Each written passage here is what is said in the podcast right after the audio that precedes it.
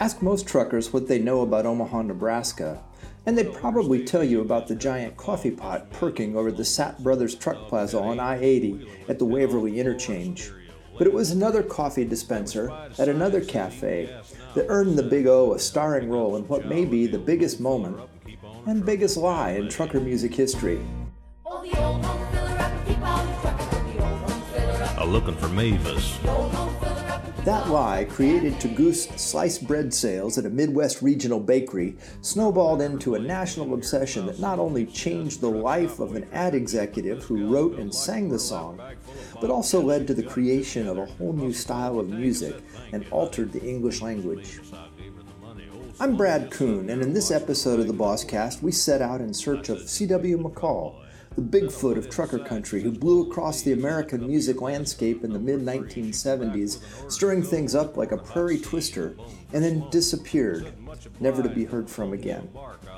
For those of you keeping track, this is episode 2 in White Line Fever, our ongoing look at trucker songs in country music. So turn it up and sing along to the songs of our people.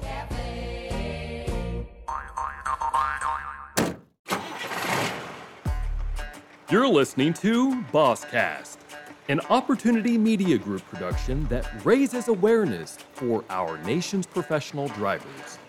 With news, information, and entertainment that cover all things trucking and the topics that affect you most.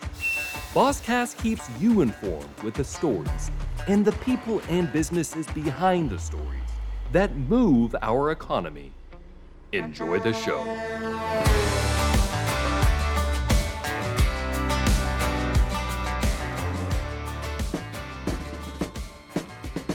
Uh, breaker one nine. This here's a rubber duck. You got a copy on me, Big Ben? Come on. Uh, yeah, 10 4, Big Ben, for sure, for sure. By golly, it's clean clear to Flagtown. Come on.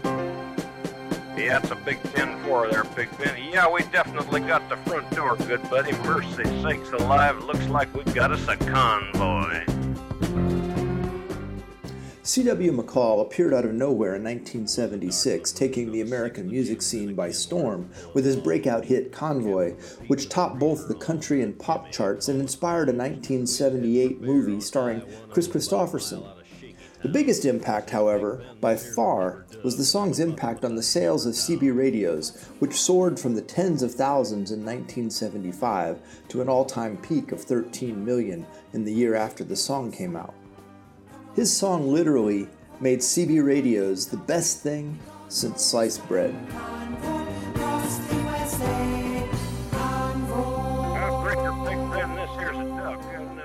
Over the next two years, this trucking troubadour would produce a phenomenal six albums of original music, backed by an extremely tight band known as the Fort Calhoun Nuclear Power Plant. And then, just as suddenly, he was gone. Like a rumor in the wind, or sandhill cranes on a warm April morning in Nebraska. You won't find any birth record for C.W. McCall. You won't find his tombstone in any graveyard. And C.W. McCall never made a dime on any of his songs. And why would he? Because C.W. McCall never existed. The face and voice most people associate with C.W. McCall belong to Bill Fries, an Omaha advertising executive whose previous music credits had involved playing clarinet in a Depression era traveling show with his parents. Fries created bread truck driver C.W. McCall in 1972 as a character for an advertising campaign for Old Home Bread, the flagship brand of Metz Baking Company, a regional bakery in nearby Iowa. In addition to hawking bread, sticky buns, and fruit pies, the ads chronicled a budding romance between the fictional McCall and Mavis Davis, a waitress pouring coffee and serving up plenty of old home baked goods at his favorite truck stop, the Old Home Filler Up and Keep On Truckin' Cafe. The ad doubled Old Home Bread sales and won Fries and his agency top advertising honors in 1973, beating out more expensive campaigns for Kodak and other national brands. TV stations reported that viewers were calling in asking to know when the commercials were scheduled to run. And in 1974, MGM Records in Nashville released a remix which reached number 10 on the country charts and landed Fries a recording contract. At this point, Fries and the label came to a moral dilemma come clean and sign Bill Fries to a recording contract in his own right, or lie and bring the fictional truck driver back to life, with Fries, the clarinet playing ad executive, replacing the actor and taking on the persona of his fictional character, the truck driver C.W. McCall.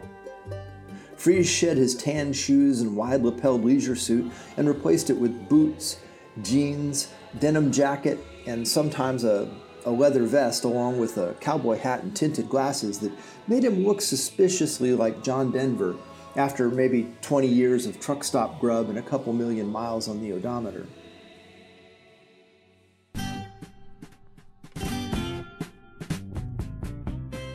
He released his first album in early 1975 and had a couple of hits, Wolf Creek Pass and Classified, in addition to the old home filler up and Keep On Truckin' Cafe song that made it into the top 20 country charts.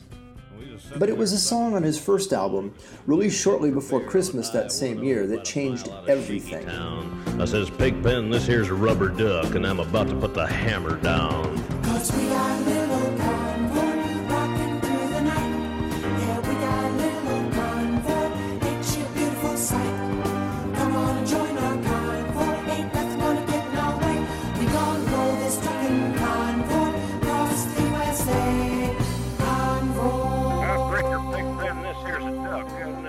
Convoy made it to the top of the country chart before Christmas and crossed over to become the number one pop song in America in January, selling over 2 million copies.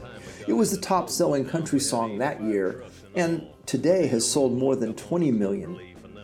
The song, regarded by many to be a novelty song, really struck a chord with truckers, the heroes of Convoy, who were, at the time, engaged in a real life existential struggle with federal regulators.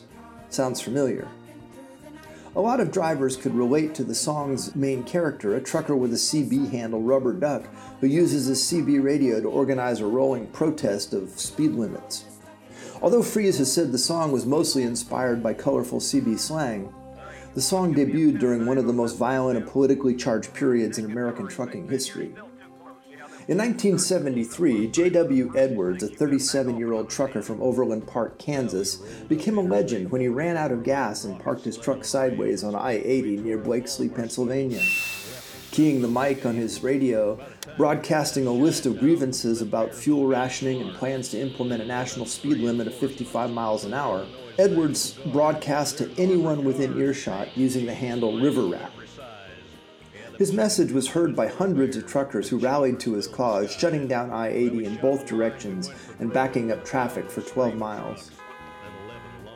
Fries, who was not a trucker himself and by his own admission not particularly fond of country music, perfectly captured the spirit of the truck driving profession and the spirit of the road.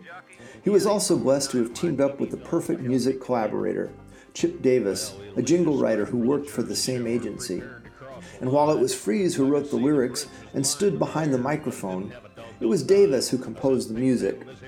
Both continued to work at the agency through the production of the second album, and Davis had his own side hustle that was quickly turning into something remarkable in its own right. More on that in a minute. The spirits were very old, and they had fought many wars with the eternal winds and the ageless rivers of ice. But still they remained awesome alive, and hauntingly beautiful. These were no mere hills. These were the towering, battle scarred summits of the San Juan. Fries and his son were so taken by the majesty of Colorado's San Juan Mountains and the Great Divide that they moved to Ouray, Colorado near Wolf Creek Pass and threw themselves into a years long obsession, creating a multimedia musical slideshow called the San Juan Odyssey. The Odyssey was narrated, of course, by C.W. McCall. Music for the Odyssey was provided by Chip Davis. And now about Chip Davis's side hustle.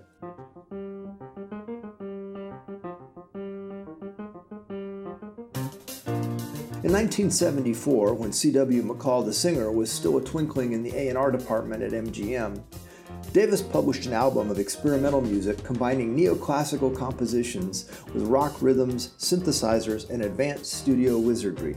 The album, which Davis called Fresh Air, was so new and different that no major record company would touch it. Undaunted, Davis formed his own label and began distributing the music as American Gramophone. Although most of the instruments were played by Davis himself, he recorded the album under the band name Mannheim Steamroller.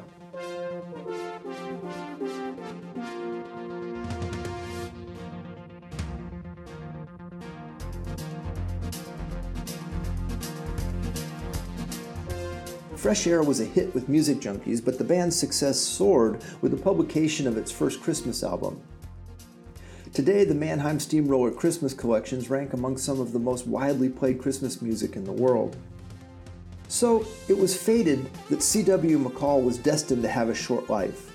He was a product, not a person, and the people behind the product had other worlds to conquer. Fries stayed in Ouray and was elected mayor in 1986, serving for six years. He still lives there today at 92. Davis, 73, still lives in Omaha and still records and performs as Mannheim Steamroller.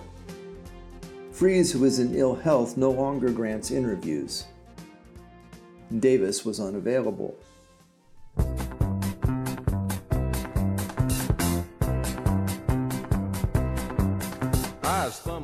And that, bosses, is the totally true story of the totally fake trucker behind the most popular trucking song of all time. As an Omaha boy, I've known and told this story for a long time. In doing my research for this podcast, however, I came across another Bill Fries song, one that predates both Convoy and the Old Home Filler Up and Keep On Truckin' Cafe. This one, recorded in 1969, even predates Fries's collaboration with Davis. It was Fries' first big hit, although it didn't really get a lot of play on the radio. It's not a trucking song, but it is appropriately a song about hauling freight, and we'll play us out on that.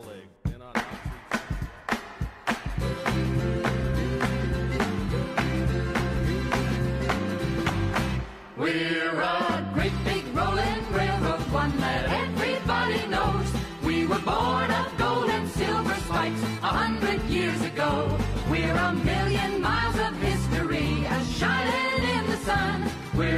Union Pacific, and our story's just begun.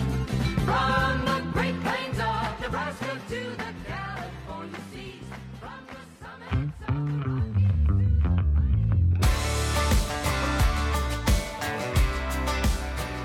the. Thank you for listening to episode 2 of White Line Fever, an exploration of trucking songs and trucking music. Be sure to hit that subscribe button and turn on those notifications so you don't miss any of the episodes to come. And of course, if you like the show, leave us a review. Because at the end of the day, we can't do this without your support. For the Bosscast, I'm Brad Kuhn. And why do we do this? Because you're the boss.